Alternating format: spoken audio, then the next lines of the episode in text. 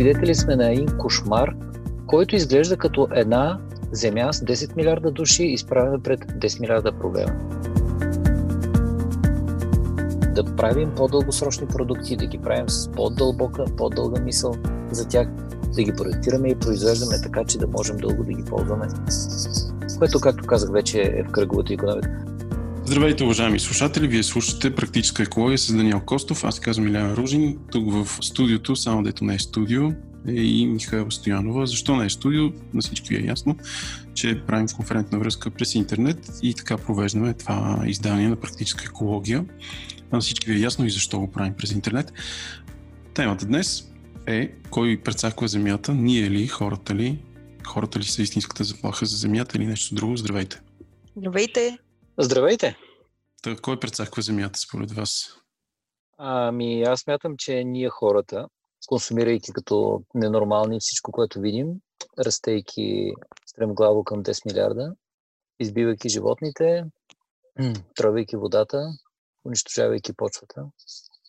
Ние сме свидетели, както знаем, на шестото масово изтребление на животинския свят, на природата. Ако продължаваме по този начин, скоро нашите внуци ще видят земята потънала в огромни количества отпадъци, в криза, от което няма излизане. Мише, ти какво мислиш? Продължавам да чета по темата и за мен е наистина невероятно как а, ние сме се появили преди 200 000 години, а самото стремглаво увеличение на населението се получава доста по-късно, някъде към 1800 година тогава сме били милиарди и от тогава нататък почваме да растем, да растем, да растем. И това всъщност се случва благодарение на много събития, които човечеството е предопределило. Това, че ние се развиваме интелектуално, че започват много революции, като а, научната революция, индустриалната революция и хората започват да придобиват много нови знания, които използват и на практика.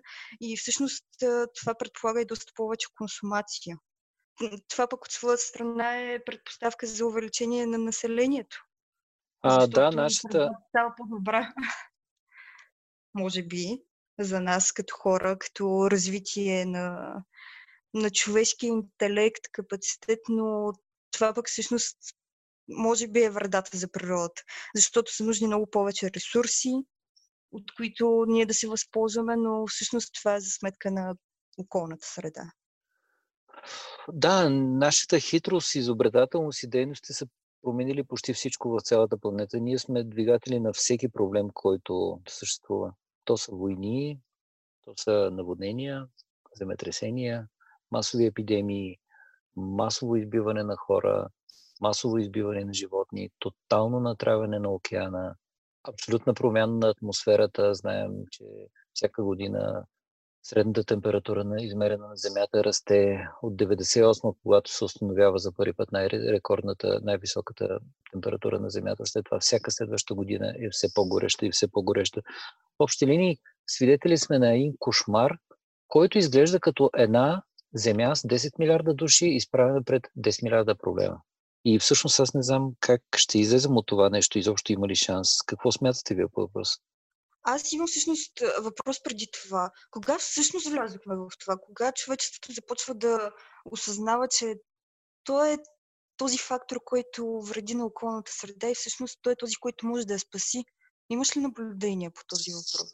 Ами смятам, че първият преломен момент е индустриалната е, революция, която поставя индустриалното производство на пиедестал. Тогава индустриалците намират начин да произвеждат все по-ефтина продукция, да манипулират потребителите, за да консумират все по-ефтина продукция. И разбира се, това всичко базирано върху безкрайната експлуатация на природни ресурси. Тогава големите имперски интереси на и на Англия, и на Франция, и на Штатите, и на останалите развити държави всъщност се фокусират върху бедните държави в Африка, в Азия, в Латинска Америка. Там започва едно изродски поголовно унищожаване на ресурсите, унищожаване на местното население, за да не пречи унищожаване на природата, тотално изграбване на руди, на подземни богатства, изсичане на гори, масово изсичане на гори. В момента, ако изключим Русия, където все още има огромни а, замръзнали територии, масово се унищожава Амазонка. Тоест, буквално в рамките на следващите 20-30 години почти няма да има останали гори в Амазония, тъй като това са ресурси, от които индустриалните производители имат нужда. А до кога ние сме осъзнали за създаване от нас проблем, мисля, че ние никога не сме го осъзнавали. Попадна ми една много дълга статия а, за първите 60 няколко година, мисля, за първите наблюдения върху затоплянето от, а, на атмосферата от големите въглишни централи тогава първите наблюдения са били, че ние вече сме достатъчно силни да променяме природата, да променяме атмосферата. И всъщност това е било нещо, което е въодушевило нашите големи индустриалци и политици, че виждате ли, ние можем вече да игнорираме студената зима, защото ще си топлим земята както си искаме, както стая с печка на дърва. Това е било нещо, което наистина е харесало на всички факта, че може да затоплим атмосферата, докато доста по-късно се е установило, че всъщност това затопляне води до огромни бедствия. Първото, което се случва е за Етиопия, за огромен глад през 1984 година. Огромен глад, същевременно, заради суша, същевременно огромни наводнения в Австралия, Азия, САЩ, Европа. Тоест, промяна на земния кръговрат, на природния кръговрат, благодарение на нашата намеса. Тази вода, изчезнала от Етиопия или изчезнала от Африка, е отишла някъде другаде. Тотално се обърква природния цикъл. Извинявай, че те прекъсвам, но ти говориш много интересно за самите природни бедствия, които се случват посредством човешката намеса. Ако ние не разбираме това чрез това, че природата ни алармира за тези проблеми, кой трябва да ни го каже изобщо, че има голям проблем всъщност и той се задълбочава все повече с времето. Ние слушаме нашите лидери, онези, които в момента ни затварят по стаите. А, така, тази тема няма да я захващам. А, учените са единствените, които могат да дадат знак. Учените са единствени, които разполагат до, до, до една или друга степен, разполагат с доказателства, разполагат с анализи, но разбира се, Алармата на учените обикновено бива посрещната от коментари на политиците, които играят на принципа на предварително обречената политика, че трябва да чуем обществото, че не бива да вземе твърде много крути мерки, че не е много сигурно, няма доказателства, че всъщност по-кротко и тихо да го даваме, за да не всеем паника сред хората, защото обществото ще се обърка. Мамка му от какво по-объркано от това може да стане?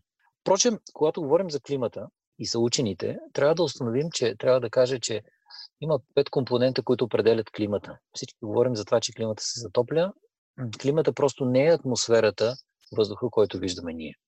Климатът е една от основните системи за поддържане на Земята, които ние хората сме определили, сме дефинирали с някакви думи. Той се генерира от пет компонента атмосфера, въздуха, който дишаме, хидросфера, водата на планетата, криосфера, ледените покривки и ледниците, биосферата, където растенията са растенията и животните на планетата, и педосферата, почвите и нейните обитатели. Нашите дейности, човешките, започнаха да променят всеки един от тези компоненти. Ние консумираме вода като ненормални. Знаете ли, че за производство на тениска трябват 3000 литра вода? Тъй наречената скрита вода, която това не е водата, която ние пием впрочем, 100 литра вода са нужни за производството на една доза кафе. То, за да си направим кафе, ние вече сме изхарчили заради производство, заради транспорт, сме изхарчили 100 литра вода. Това не е водата, която се добавя вътре в чашката с кафе. Защо тези статистики те звучат доста страшно да не кажа, но защо са скрити от нас? Ние не сме запознати с това, че тениската, която днес аз ще облека да изляза да спортувам, е коствала всъщност толкова хиляди литри вода. Не само тениската, Мишен. 9000 литра вода отиват за производство на един шоколад. Уоу! 3000 литра отиват за производство на един бургер. 50 милиарда бургера приблизително седат годишно на Земята. Вижте колко вода отива само за производство на някакви наши продукти. За производството на на един чип, на един малък чип, който се влага в телефоните, по които говорим или на лаптопите, или на таблети, отиват 72 тона вода за един чип. Вътре в един телефон има 100, 200, 500 чипа. Вижте колко милиарда, трилиона вода отива за производство на електрониката. И ако се върнем на минала тема, за която говорихме, за неизползването на електрониката, за стоенето на тази електроника, тя вътре в себе си акумулирала всичките тези трилиони литра вода. И ние ги държим на рафтовете. Вместо да ги освободим, за да ги пуснем обратно в употреба, за да може суровините да се рециклират и използват отново за уреди, ние казваме, фак, има още вода, нека да добием още вода, нека да изхарчим, да замърсим още вода. Питам откъде идва тази вода. Тя просто идва от природата. Тя е вода, която ние помпим от подпочвените води. Помпим от езера, помпим от реки. Тази вода в отговорните економики се рециклира. Тоест, никога не излиза извън предприятието. Тя се пречиства и се връща на ново и се нарича техническа вода. Но в неотговорните економики, особено тези любимите ми мои в Азия, Юго-Источна Азия, в Латинска Америка, тази сега вече и някъде и в Африка, и в Амазония, тази вода е по-изгодно да се изхвърли, вместо да се рециклира. Това е замърсена, пълна с тежки метали, пълна с отрови вода, която просто се изхвърля в природата и допълнително е тровен. А, исках да добавя, само за да облечем всичко това в статистика, виждам сега, че за първото три месече от годината са произведени повече от 64 милиона компютъра. Представете си до края на годината докъде ще стигне това число. До края на годината вероятно ще се изхвърлят 50 милиона тона електронни отпадъци, които също ще замърсят природата. Те няма да се рециклират, особено в това време, в което всички производства са спрели те няма да се рециклират и ще бъдат поредната малка в кавички купчина, която ще замърси природата. Изхвърлена най-вероятно в Африка, изхвърлена в Азия, изхвърлена около нас, навсякъде. Аз тези дни съм в района на Априлци и караме колела по междуселските пътища. В канавките е пълно с изхвърлени хладилници, изхвърлени телевизори, изхвърлени монитори. Не знам къде е тази регионална контролна инспекция, която контролира опазването на околната среда, как е възможно да изхвърлят толкова много и кой ги хвърля тези монитори и телевизори, и хладилници, и печки, не разбирам. Толкова ли няма рециклатори в този район, които да ги съберат и да ги рециклират? И така.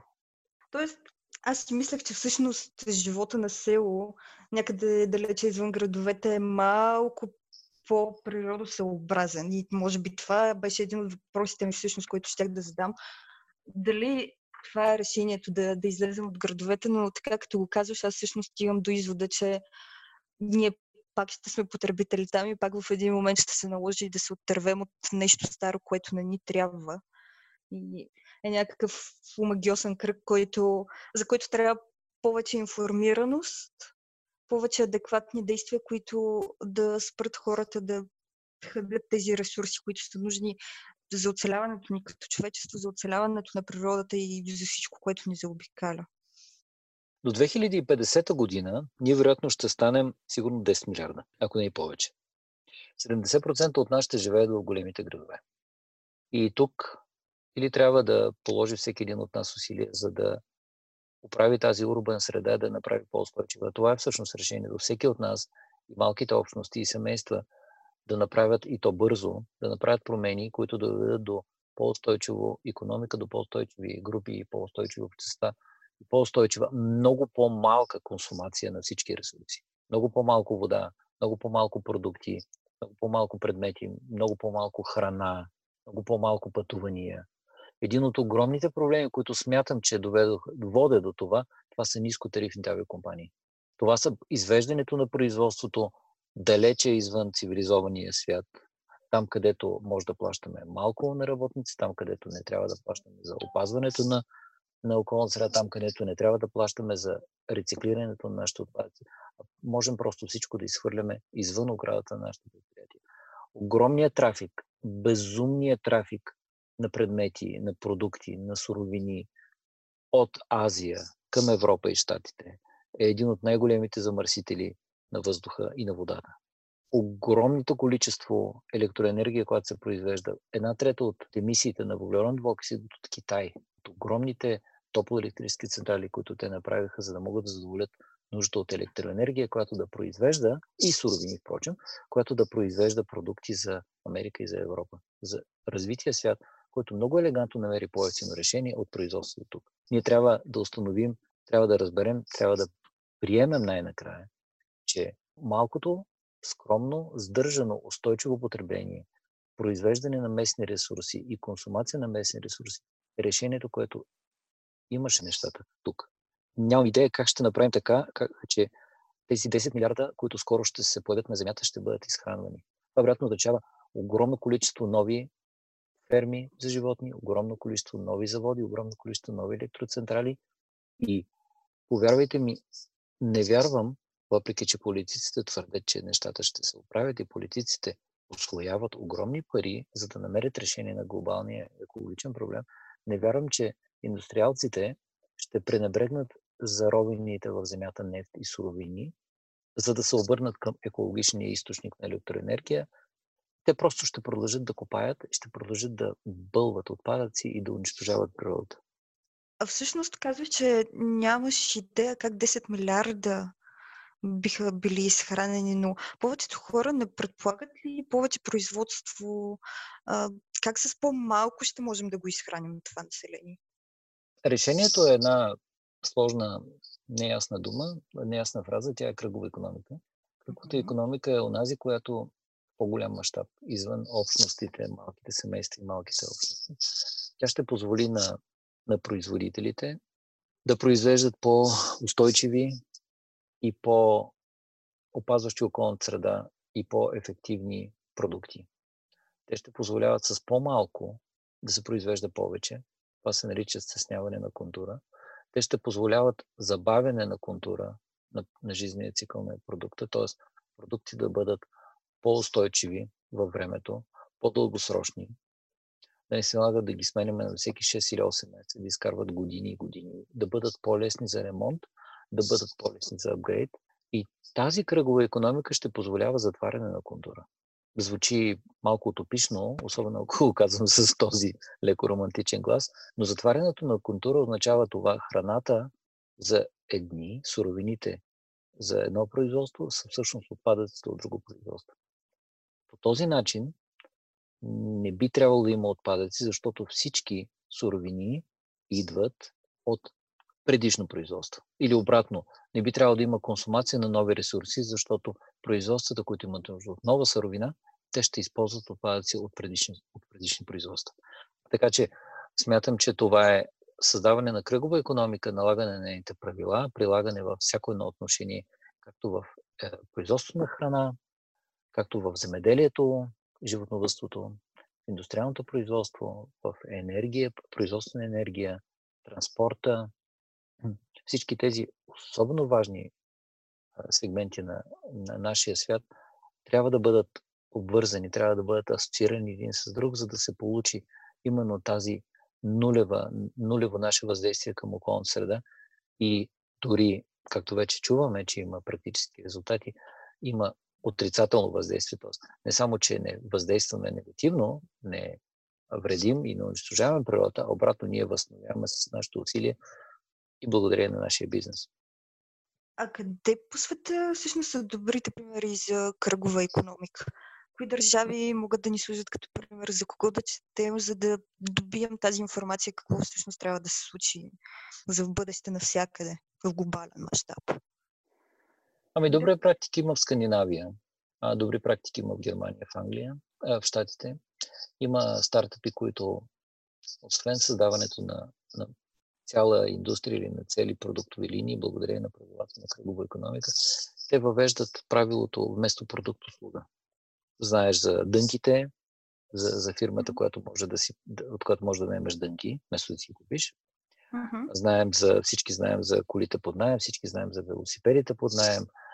В общи линии това са наченките на една такава кръгова, без отпадъчна економика, която малко по малко би трябвало да прави поне до някъде хаоса при нас. Но всъщност най-важното е приемането от производителите на това, че те носят отговорност, приемането на потребителите на факта, че те също носят отговорност. Без взаимно споделяне на отговорността от производители и консуматори, потребители, няма да има резултат. Колкото и да говорят учените, колкото и политиците да твърдят, че действат нищо, политиците имат полза от кризи, защото кризите означават по-масово и безконтролно харчене на пари. Както е и сега в настоящата ситуация. Има едно изследване, за което четох преди време, през 2008 година, група от уважавани економисти, начало с един индиец, Паван Сотхев, който работи в Deutsche Bank, старши експерт в Deutsche Bank, прави подробен економически анализ на въздействието на бизнеса върху биоразнообразието. И ето какво е заключението им. Цената на бизнес дейностите на 3000-те най-големи корпорации в света на година, на негативното въздействие на тези 3000 корпорации в света на година, възлиза на 2,2 трилиона долара. Това са 3000 корпорации, които унищожават, причиняват щети, измерени по някаква методика, върху природата на стоеност 2,2 трилиона долара годишно. Това е правено от 2008 година. Сигурен съм, че въздействието расте, защото корпорациите растат. Тяхното глобално, тяхното масово въздействие върху природата става все по-мощно и все по-силно, все по-забързано. Все повече индустрия имат нужда от суровини, все повече потребители имат нужда от продукти, имат нужда от храна, имат нужда от енергия за своите девайси.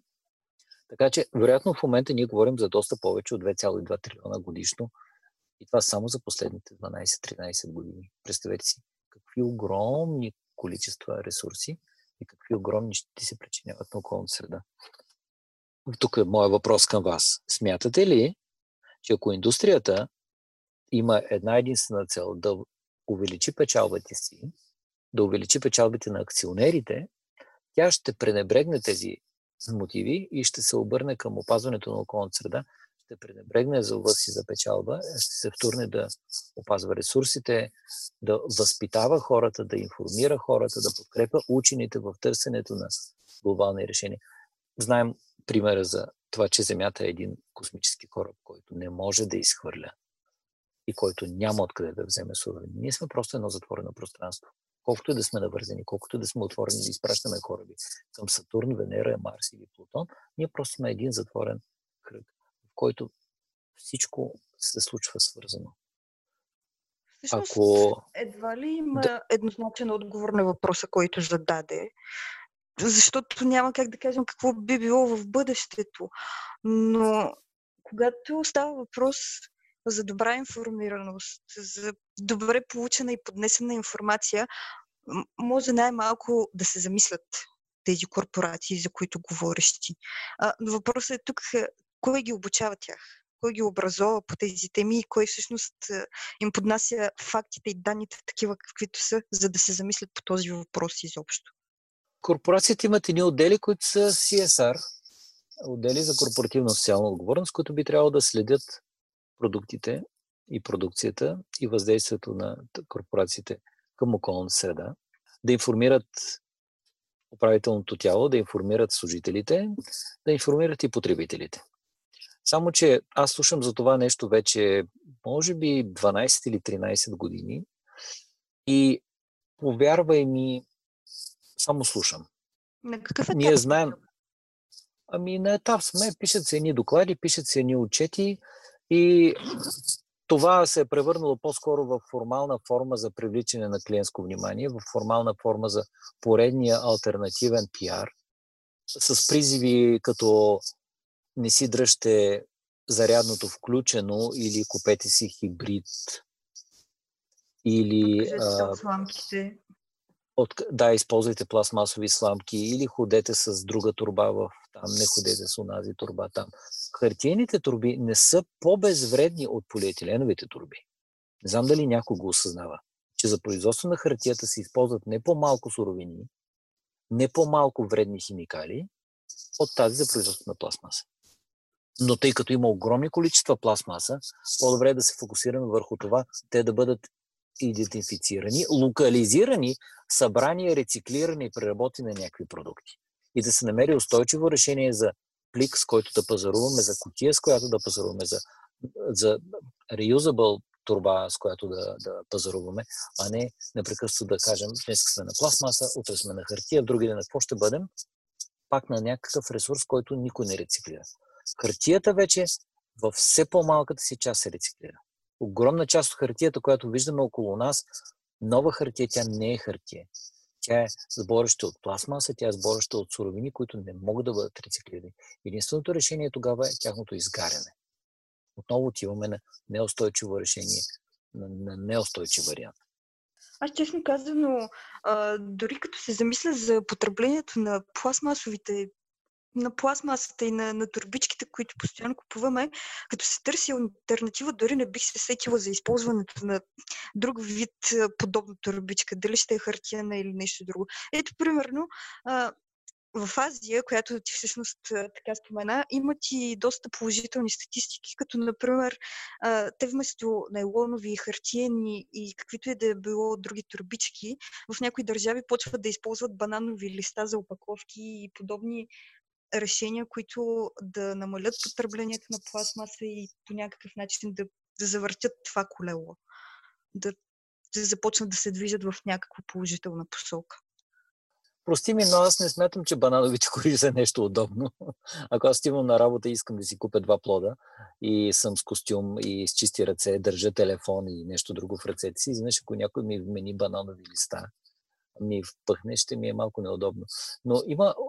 Дизайнерите са изключително талантливи. Дизайнерите биха могли да създадат космическа технология с прости, рециклирани материали. Това е всъщност едно от важните аспекти на кръговата економика всички материали, които се използват да бъдат рециклируеми и да бъдат колкото може по-лесно вкарани в, повторен цикъл. Тоест, Илян може би си спомня времето, когато бабите ни пращаха до магазина с едни малки, много финни плетени чантички. Помниш ли, Илян?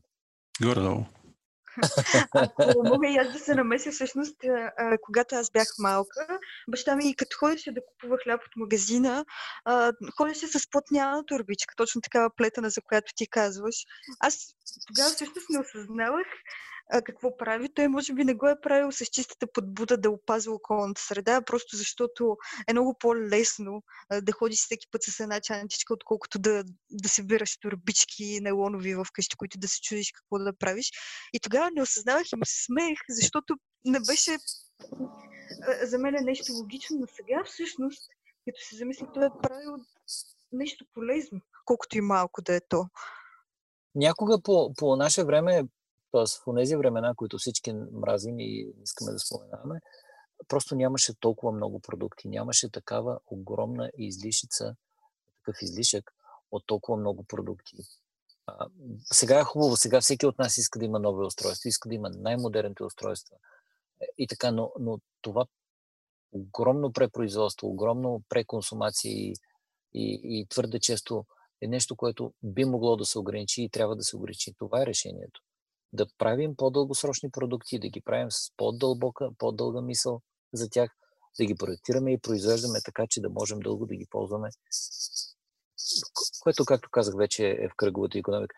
Представете си следното нещо. Като говорим за проблема и говорим за учените, а преди време попаднах на три огромни международни конвенции на ООН, за които те са изхарчили огромно количество пари. Това е опита на учените и политиците да решат проблеми, за които вероятно предварително са подхождали с, с идеята, че това са обречени политики.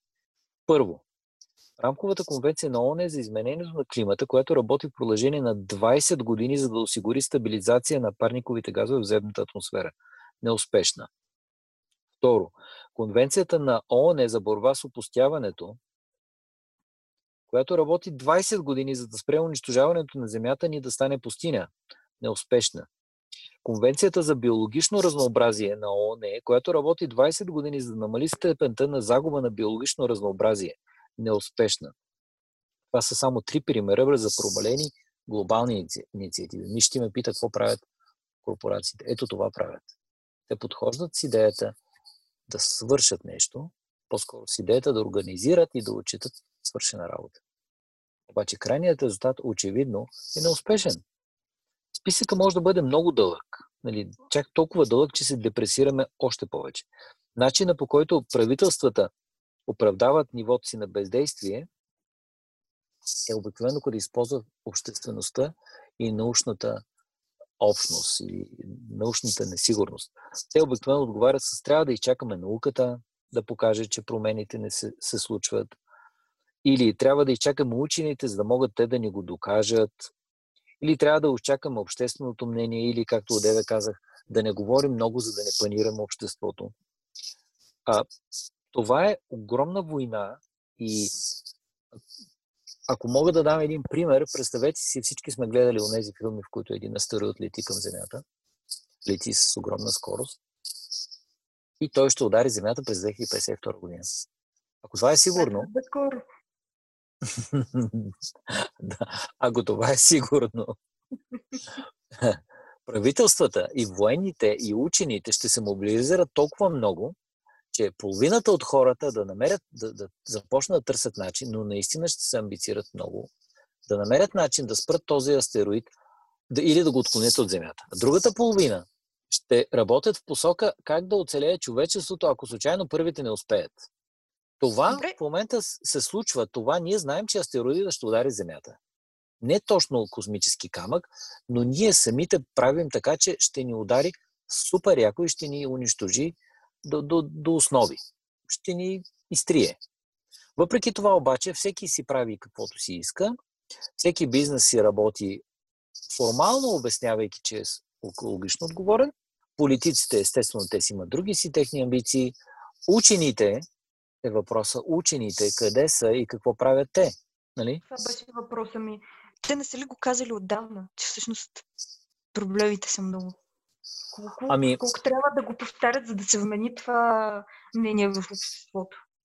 Вчера ми попадна статия на една американка на тема замърсените почви, на тема връзката между болестите и почвите, и замърсението унищожаването на почви.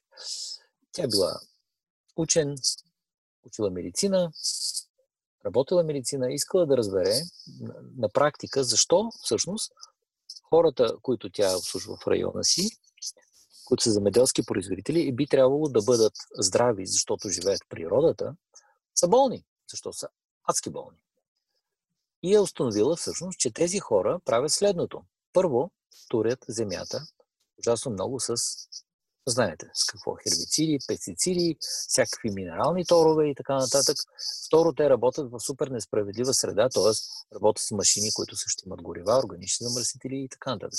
Трето, храната, която ядат, е фрашкана с онези химикали, с които третират почвата, за да порасне, за да избият микроорганизмите от тях, да избият цялата биосреда в почвата и да увеличат растежа. Пият вода, която е естествено натробена с химикали, орът като побъркани без никакви маски, почвата е пълна с онези любимите ни фини прахови частици. В крайна сметка имаме едни хора, живеещи в природата, работейки за меделие, болни, болни техните деца. И тя, работейки, мислейки за това, е установила, че има е абсолютно права зависимост между болестта на хората и здравето на почвата. Всъщност, започнала да работи в посока изследване на почви, установила е, че в интернет се намират много изследвания, и това е всъщност странното, че учените до голяма степен са интроверти. Учените се забият в огромни изследвания, те четат, пишат, изследват, анализират, публикуват техните доклади, след което работата им свършва. Само, че масовите потребители не разбират научни данни. Те няма как, виждайки една сложна крива, виждайки една сложна графика, да разберат какво говори, какво прави тя, какво казва тя. Няма как да разберат какво е тяхното въздействие, как те са повлияни от това, което се случва на графиката. И ето тук има един огромен мост между, т.е. дупка между учените и техните изследвания и масовите потребители, които всички знаем, за пореден път го казвам, се вълнуват най-вече от телевизори, сериали, филми, спортни забавления и, и знам ли какво още друго. Тоест, ако на учените се помогне да интерпретират данните, първо да съберат максимално данни, второ да ги интерпретират правилно, за да могат потребителите да ги разберат. Ако на потребителите това се повтаря и те го разберат, започнем от деца и нагоре, тогава вече ще е доста по-лесно, защото отново ще, ще имаме по-грамотни, по-разумни и по-устойчиви потребители, които ще харчат по-устойчиви продукти. Така, добре ли ти се струва? Аз сега а, мисля точно по това, като каза, че всъщност хората се интересуват а, повече от телевизорите си, от всичко, което те им предлагат. Еми ето това е, че ние имаме медии, които те ни влияят всеки дневно те може да са тези, които всъщност да влияят по този въпрос, но колко пъти сме чули или чели новини точно по тази тема. от български източници, да кажем. Защото... Българските медии са... Пишат. Българските медии са просто едни ефтини проститутки. Простете, че използвам тази дума, но те са просто едни ефтини проститутки. Те работят там не за да информират хората, не за да променят. Те работят там, за да могат да спечелят едни пари. Точка. Колкото е по-хаотичен света наоколо, толкова повече медиите ще бъдат слушани. Така че не, не очаква от медиите да направят нещо. Медиите са вече умряла форма. Ние говорим извън медиите. Те са умряла Там форма. става по-трудно. Просто като се замисля, че усилията ще са много по-големи за това. Докато хората, които си слушат телевизията всеки ден, докато обядват, вечерят или каквото и да правят по всяко време. И, и като чуват постоянно такива неща, това в един момент ще им повлияе, както всички други новини им влияят в момента. Тази новина не е комерциална. Тя няма да доведе до никаква полза. Дори да, напротив, ако, ако ние искаме да публикуваме някакво изследване, колкото е да е скромно или колкото е да е потрясаващо, твърде е възможно да ни поискат пари, за да публикуваме това изследване освен ако не го направим съвместна кампания на, на, на някой на този и на този. Аз мятам, че медиите са абсолютно извън тази кръгова економика и, те са нещо, което малко-малко умира. Мисля, че Илиан вероятно ще ме подкрепи. До някаква степен, да, до някаква степен не, разбира се. Трябва да има сблъсък. Смятате ли, че има шанс? Това като някакво обобщение на телата ли? а, ами аз ще кажа, ще оставя моя, моя, моя финал за накрая. Но все пак, Илян, какво мислиш по въпроса? Мисля, че не е чак толкова страшно. Мисля ти? Не знам дали е изцяло човешката дейност, всички капризи на природата, но съм сигурна, че до някъде нашето влияние, до голяма степен, даже не до някъде, е много основополагащо за това какво се случва и какво ще се случва за бъдеще. Аз смятам, че, разбира се, аз също работя, надявам се, че греша. Ужасно много се надявам да греша. Надявам се всички да ме сочат пръси да кажат, то, Перко, само глупости говориш и виждаш ли как нищо не се случва. Много се надявам да е така. Съжаление, обаче данните показват друго, но, но не това е толкова важно. По-важното е, че нашия живот е кратък имаме правото, имаме силата да направим нещо в тази посока, да, да консумираме по-умерено, да живеем по-устойчиво, да си намерим по-устойчиви места за живеене, къщи за дворове и така нататък, а, за да можем да, да бъдем по-щастливи и по-спокойни. Впрочем, може би в началото трябваше да кажем, че сега е момента да си дадем малко почивка, да си починем, да рестартираме, да чуем близките си, да стоим дистанцирани както ние тримата в момента. За да, да оцелеем. Може би това е една малка проверка на това, което ни предстои напред. А мислиш ли, че след цялата тази ситуация ние ще излезем променени? И че ще мислим по тези въпроси всъщност, които дискутирахме до сега? Надявам се. Аз също. Добре. А, а какво? Аз трябва да кажа нещо или? Да добавя. ами, Аз съм съгласен. Да, ти, си, ти си балансьор между на, на нас двамата. Тоест, ти, консумирайте ти си... отговорно. С това съм съгласен. Я ще по-малко. То винаги е полезно. Бъдете здрави всички. Ще се чуем скоро. Чао! Чао! Чао! Вие чухте практическа екология с Даниел Костов предаване, което се реализира по интернет. Хей, никой не каза коронавирус в продължение на тези минути, които а, си говорихме тук, което това е успех. А, предаване, което го реализирахме по интернет, ясно ви е защо. Предаване, което всъщност го прави Procasters. Благодаря за вниманието. Слушайте и другите издания на практическа екология там в интернет.